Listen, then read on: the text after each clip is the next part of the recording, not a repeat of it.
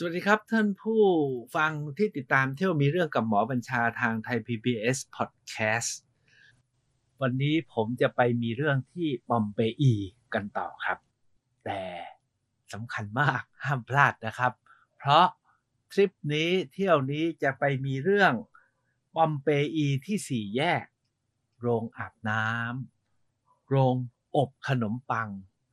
และโรงโสเพณี เที่ยวมีเรื่องกับหมอบัญชา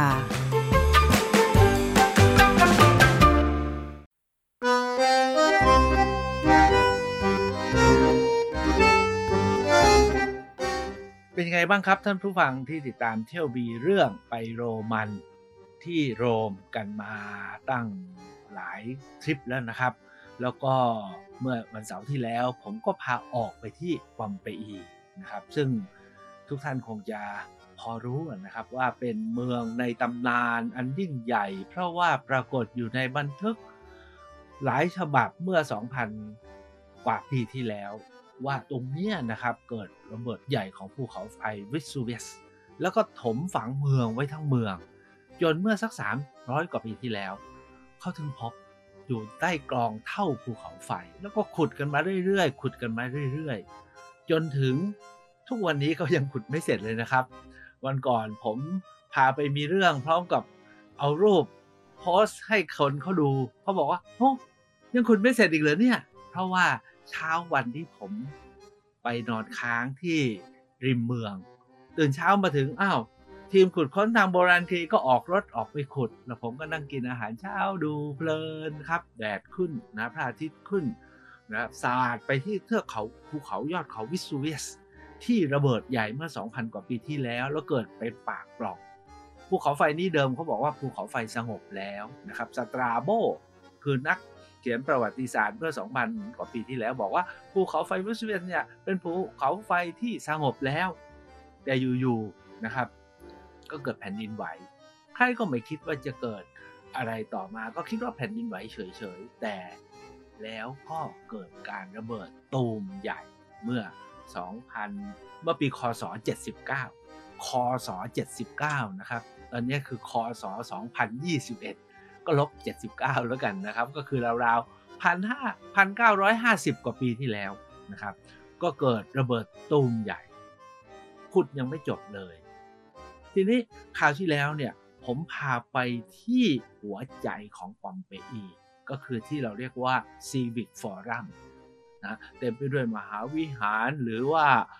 ตลาดย่านการค้า หรือใช้คำว่าเขาใช้คำว่าบาซิลิก้าผมไม่รู้ที่เรียกว่าอะไรดี เอาว่าเป็นคล้ายๆเดอะคอมมอนส์นะหรือไม่ก็ย่านทำสนธิสัญญาหรือบาซ่ากลางเมืองอย่างนั้นนะครับ แล้วก็มีหอมีมหาวิหารมีตลาดพาไปหมดแล้วนะครับคราวนี้นะครับจะพาไปที่ อีกสี่แยกหนึ่งซึ่งอยู่ไม่ไกลจาก Civic Forum Civic แปลว่าประชาชน Forum ก็คือที่มาพบกันนะครับ จริงๆ Civic Forum เนี่ยก็อยู่ตรงสี่แยกสำคัญนะครับที่เป็นถนนเหนือใต้ออกตกมาตัดกันพอดี แล้วสร้าง Civic Forum ขวางอยู่ แต่พอ ถัดมาทางตะวันออกนิดหน่อยนะครับก็จะมีอีกสี่แยกใหญ่มากเลยนะครับ เป็นสี่แยกใหญ่ของถนนสองสายนะครับ ถนนเขาชื่อออเบนอาบอนดันซ่านะครับแอปบอนดันแอปบอนดันซ่านะครับในชื่อนี่ชื่อเก่านะครับ ไม่ใช่ชื่อทุกวันนี้นะครับ คือสี่แยกระหว่างถนนแอปบอนแอปบอนดันซ่ากับสี่แยกที่เขาเรียกชื่อว่าสี่แยกสตาเบียน นะครับ อันเนี้ยเป็นสี่แยกที่เขาบอกว่าเป็นสี่แยกที่เป็นแบบย่านคับคั่งมากนะครับ คนจะมา forum ก็ต้องผ่านที่นี่ ลงไปทางใต้เนี่ยเขามีเขาจะใช้ว่าอะไรเนี่ย amphitheater amphitheater ก็คือแบบเวทีกลางแจ้งใหญ่โตมโหฬารสำหรับจัดการแสดงนะฮะหรือว่ากิจกรรมต่างๆ รวมทั้ง gladiators นะฮะที่ เอานักโทษมาเซ่นสังเวยหรือมาฆ่ากันให้ดูอะอยู่ตรงนี้หมดนั้นสี่แยกนี้จึงเป็นสี่แยกที่อยู่ระหว่างสองโซนก็คือโซนที่เป็นย่านกลางของเมืองกับย่าน ย่านบันเทิงของผู้คนใช้คำนี้แล้วกัน ท่านไปนึกดูแล้วกันว่า เมืองไหนก็ลองดูแล้วกันว่าถ้าเชื่อมระหว่างสองย่านแล้วตรงนี้คือสื่อแยกมันต้องสำคัญมากนี่ที่สี่แยกนี้เนี่ยนะครับ มีของที่น่าดูอยู่จริงๆอะเต็มไปหมดนะครับ มีบ้านมีอะไรต่ออะไร แต่หัวใจที่ผมจะพาไปคราวนี้เนี่ยนะครับ การที่จะไปสัมผัสชีวิตของคนโรมันนะครับ แล้วเป็นชีวิตที่แบบว่าดั้งเดิมเมื่อ 2,000 ปี ต้องใช้คำนี้ครับ การไปปอมเปอีเนี่ยท่านจะได้พบเห็นร่องรอยของผู้คนในดินแดนโรมัน เมื่อ 2,000 ปีแบบแท้ๆเลย เพราะว่าทุกสิ่งทุกอย่างเกิดจากภูเขาไฟระเบิดตูมระเบิดอยู่ 42 ชั่วโมงขี้เท่ามาถมกลบ หนีไปรอดน้อยคนมากที่เหลือประมาณ 25,000 คนเนี่ยนะครับ ถูกฝังจมอยู่ในขี้เท่าภูเขาไฟ หรือไม่ก็สุกไฟไหม้หรือไม่ก็หมดอากาศนะครับ แล้วก็ถูกฝังกลบกลบกลบทิ้งกันมา 2,000 ปีนั้นการที่เขาค่อยๆ ขุด ออกขุดออกขุดออก แล้วก็เหลืออะไรอยู่เนี่ยส่วนใหญ่ก็จะเหลืออาคาร พื้นอาคารเนี่ยยังเหลืออยู่สมบูรณ์ แล้วก็เสาผนังหลังคาเหลืออยู่บ้างนะครับแล้วก็ซากศพซากศพที่เจอเนี่ยก็จะเป็นซากศพที่ถูกที่เท่าภูเขาไฟฝังกลบแล้วตาย แล้วเขาก็มีวิธีนะครับ ว่าตกลงนี้เป็นศพผู้ชายศพผู้หญิง เพราะจริงๆแล้วร่างเนี่ย เปื่อยยุ่ยสลายหายไปหมดนะครับ แต่มีขี้เท่าภูเขาไฟเนี่ยหุ้มอยู่เป็นเป็นโพรงเข้าใจไหมฮะเป็นโพรงหุ้มอยู่ แล้วตอนที่เขาเจอแรก ๆเขาก็ไม่รู้นะครับ ว่าคืออะไรก็ขุดไปเรื่อย แต่ตอนหลังก็มีนักโบราณคดีท่านหนึ่งคณะหนึ่ง ผมจำไม่ได้ว่าชื่ออะไรนะครับ เกิดข้องใจว่าที่อยู่กันเป็นกองกองเนี่ยมันคืออะไร เขาก็เลยใช้วิธีก่อนที่จะโกยขี้เถ้าทิ้งนะครับ เขาก็ใช้วิธี ฉีดปูนปลาสเตอร์เข้าไปในโพรง พอฉีดปูนปลาสเตอร์เข้าไปในโพรง ทิ้งให้ปูนปลาสเตอร์แข็ง แล้วเขาก็เอาขี้เถ้าออก ปรากฏว่าอ้าวตายแล้ว นั่นเป็นร่างคนฮะ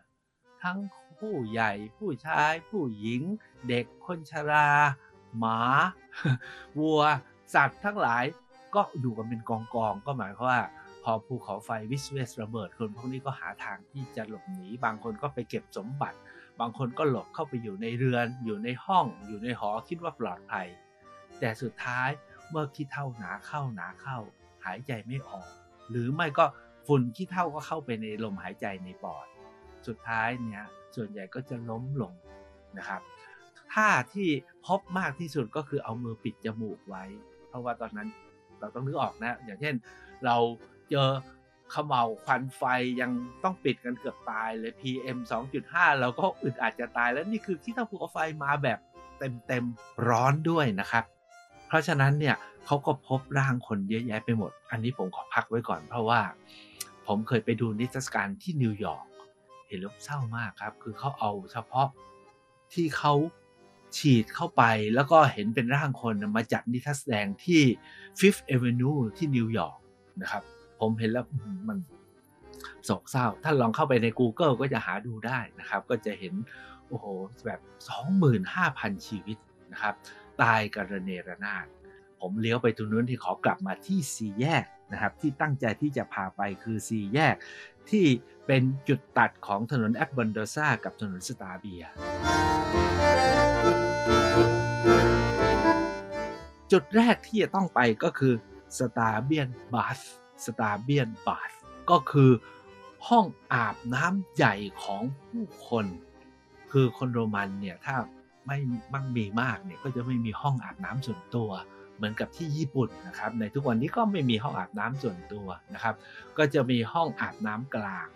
แต่ของโรมันเนี่ยเป็นยิ่งกว่าห้องอาบน้ำครับ เป็นยิมเนเซียม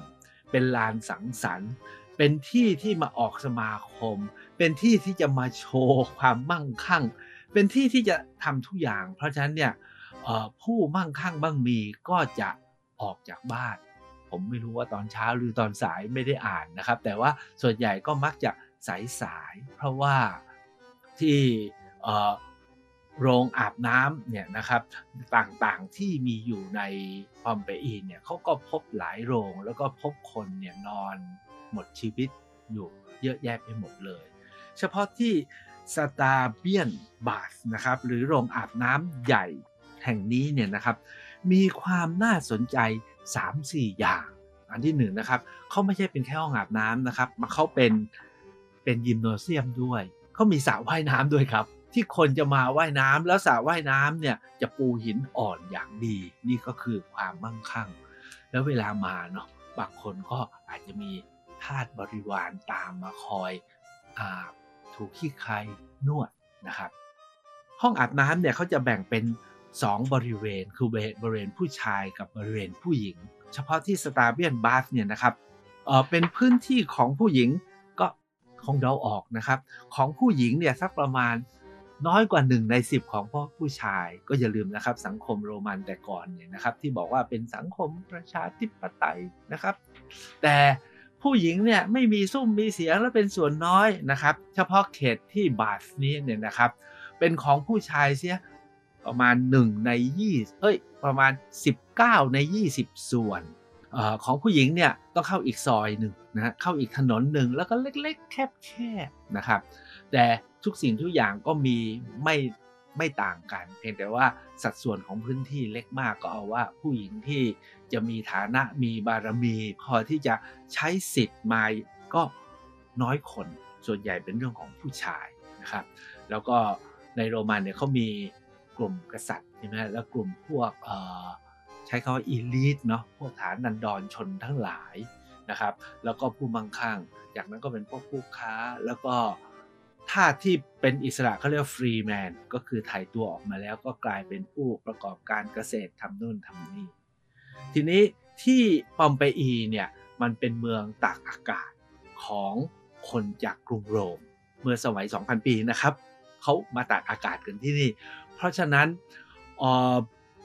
โรงอาบน้ำจึงยิ่งใหญ่มาก เพราะว่าอย่าลืมนะ ในเมื่อเป็นเมืองตากอากาศ คือทุกคนมาที่นี่ก็ไม่ใช่มาทำงานใช่ไหมมาแล้วทุกคนก็มาเที่ยวเหมือนเราไปเที่ยวนะ วันๆก็อยู่กับการสุขสำราญหาความสุข ชิงฉายเฉิดโฉม เฉิดฉันโชว์นะฮะแล้วก็ช็อปอย่างเงี้ยเป็นต้น เพราะฉะนั้นที่บาทนี้เนี่ยนะครับผมเข้าไปวันนั้นเนี่ยเข้าไปแล้วงงเลยครับ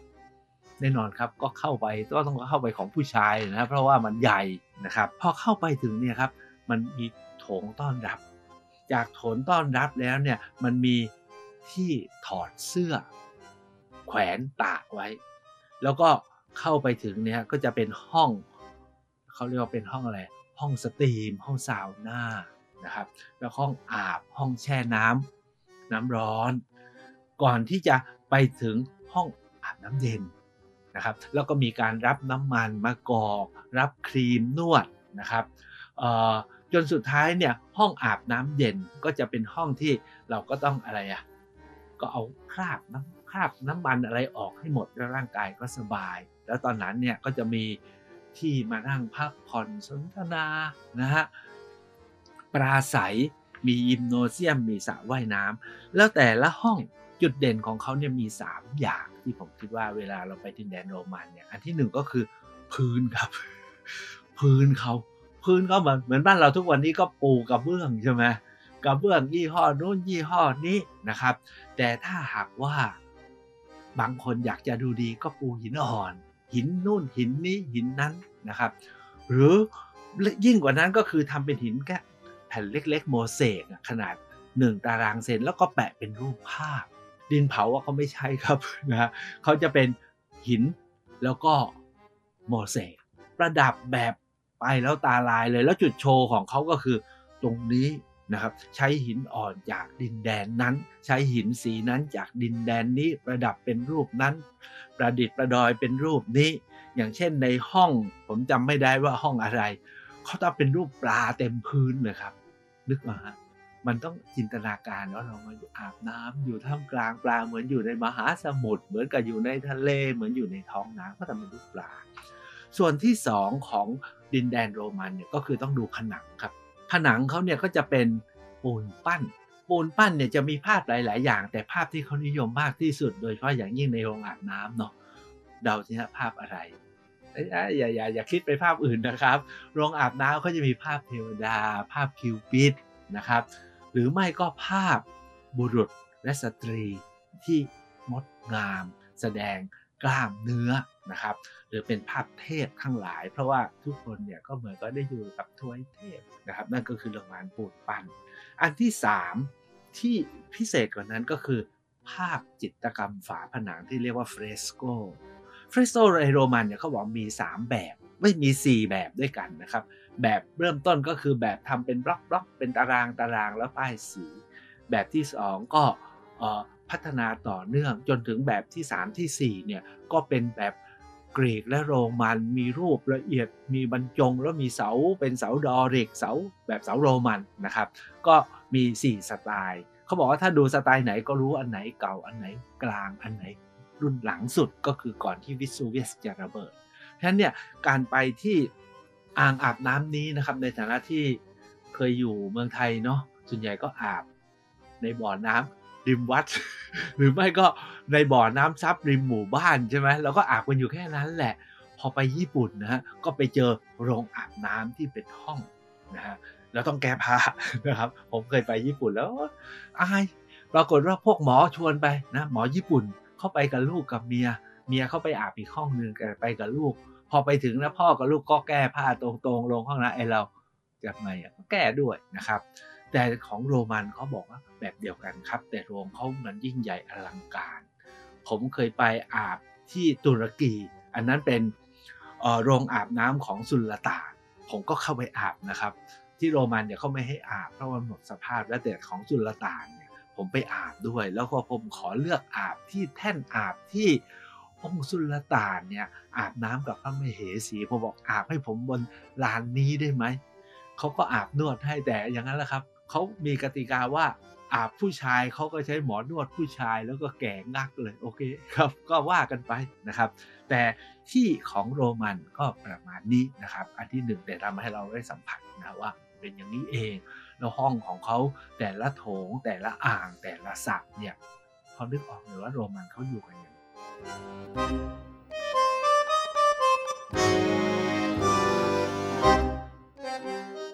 ออกมาจากสตาเบียนบาสเนี่ยนะครับ หาของกินก่อนนะ แต่บางคนอาจจะไม่อาจจะไม่หาของกินนะ อาจจะตรงไปที่ซ่องเลยก็ได้นะครับแหมโรงอาบน้ำแล้วมันก็ต้อง แต่ที่นี่เนี่ยนะครับ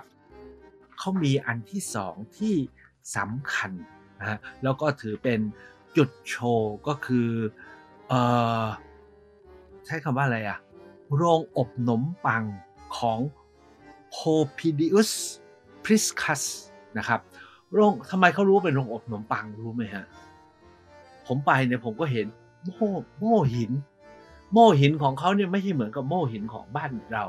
มันเหมือนกับครกสีข้าวของเมืองของภาคใต้อะที่เอาเออไม้ไผ่มาสารแล้วตอนล่างเนี่ยก็จะเป็นที่ที่รอรับข้าวสาร ข้าวสารที่สีแล้ว แล้วข้างบนเนี่ยก็จะเห็นเป็นบานออกนะครับ เป็นที่ที่ใส่ข้าวเปลือกลงไป แล้วก็หมุนด้วยของเราเนี่ยเราหมุนด้วยไม้กับมือใช่ไหมอย่างของเขาเนี่ยนะครับเป็นหินสองทั้งเหมือนกับโม่ที่เราโม่ข้าวสารเพื่อทำขนมครกอะ่ะนะทำแป้งข้าวเจ้าทำขนมจีนแต่ก่อนเนี้ยนะครับ แต่ของเขาเนี่ยใหญ่มาก เพราะว่าโม่เนี่ยสูงเท่ากับผมเลย ผมนี่สูง ร้อยแล้ววางเรียงอยู่ ในโรงทำขนมปังเนี่ยจะมีโม่วางอยู่สามสี่อัน แล้วก็เอาข้าวสาลีนะมาบดแล้วผมถามว่าเขาใช้อะไรในการหมุนโม่เขาบอกแรงคนไม่ไหว ยุคนู้นเขาใช้ลาในการหมุน เพราะว่าลาเนี่ยมันเรียบร้อย แล้วเขาบอกว่าพอผูกเทียนแล้วมันก็เดินวนเป็นวันนะครับ ถ้าเป็นคนเนี่ยประเดี๋ยวเดียวเป็นเรื่องใช่ไหมครับเขาใช้ลามันก็เดินวนไปเรื่อยวนไปเรื่อยแล้วเขาก็ได้แป้งแล้วก็มีเตาอบอยู่ข้างๆ ที่เขายืนยันว่าเป็นโรงโม่นอกจาก เอ้ยโรงทำอบขนมปัง เพราะนอกจากมีโม่แล้วนะบางโรงมี 2 อัน 3 อัน แต่โรงนี้เนี่ยที่อยู่ข้างๆโรงอาบน้ำสตาร์เบียนมีอยู่ 4 โม่นะครับแล้วก็เห็นช่องสำหรับเขาเสียบไม้คานเพื่อให้ลาเทียมลาแล้วเดินวน แล้วเขาก็มีเตาอบอยู่ข้างๆ ตามที่บอกแล้วนะครับ วันนั้นเนี่ยมันตอนเช้าภูเขาไฟวิสูเวียสระเบิด ปรากฏว่าบางแห่งเขาเจอ ขนมปังยังฝังอยู่ใต้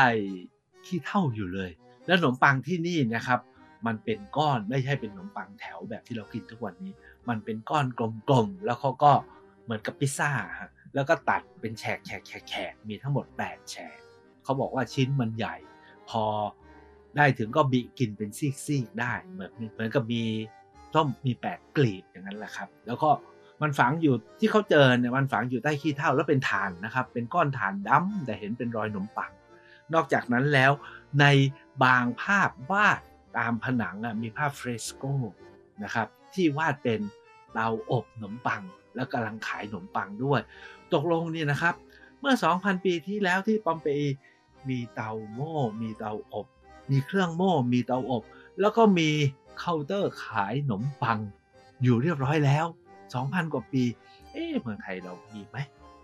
ไม่แน่นะครับ เดี๋ยวศึกษาเรื่องสุวรรณภูมิสักพักอาจจะตอบอะไรได้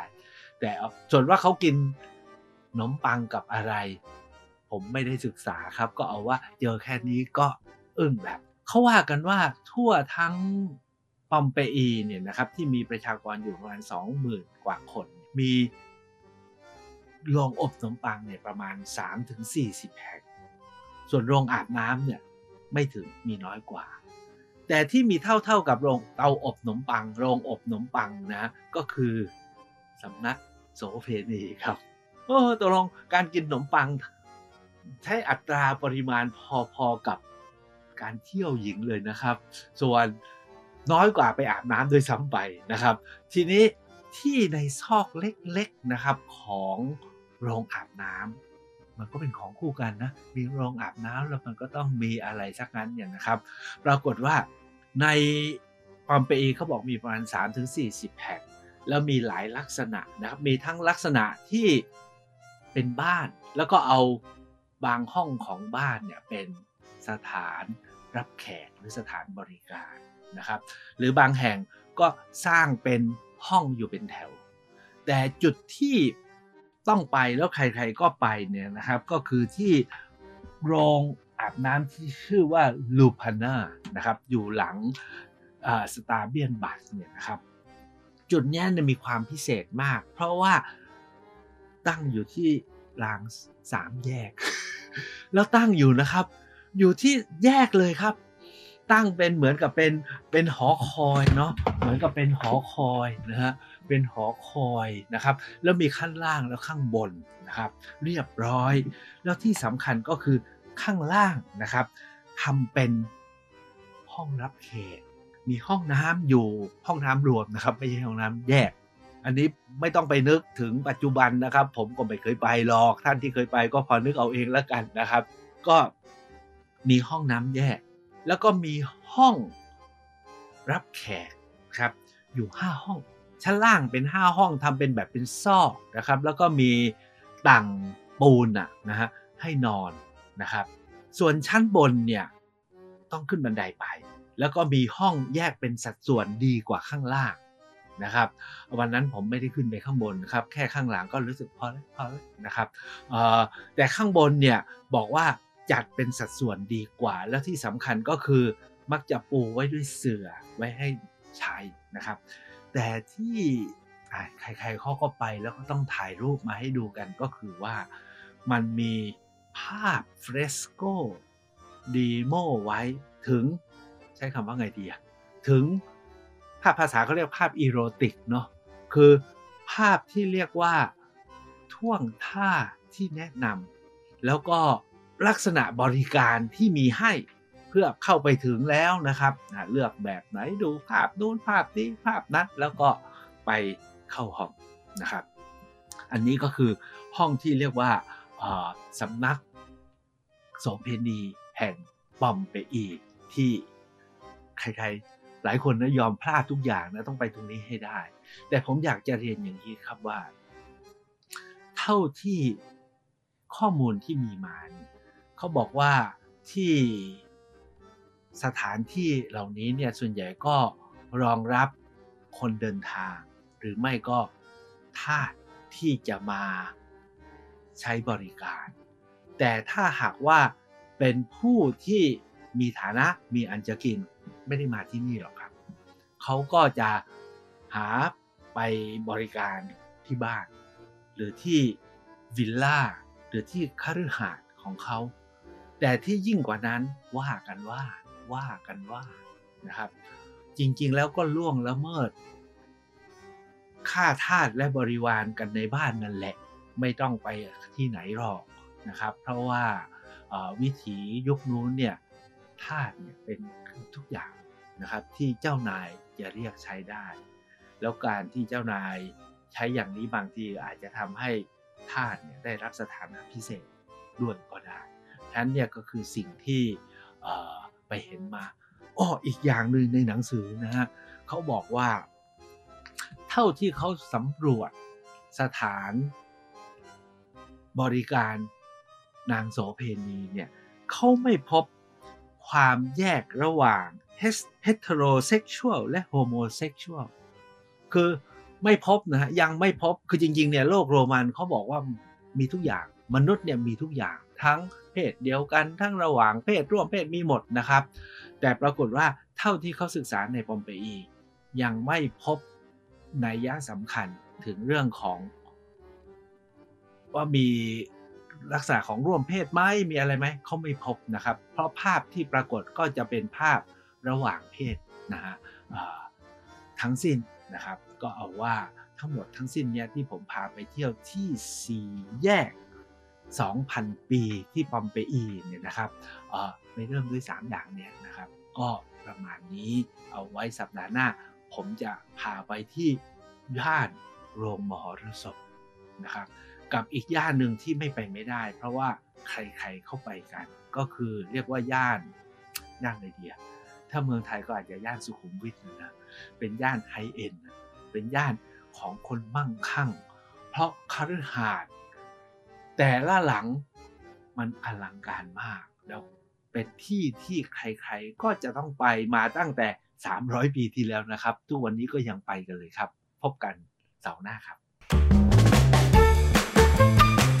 เที่ยวมีเรื่องกับหมอบัญชา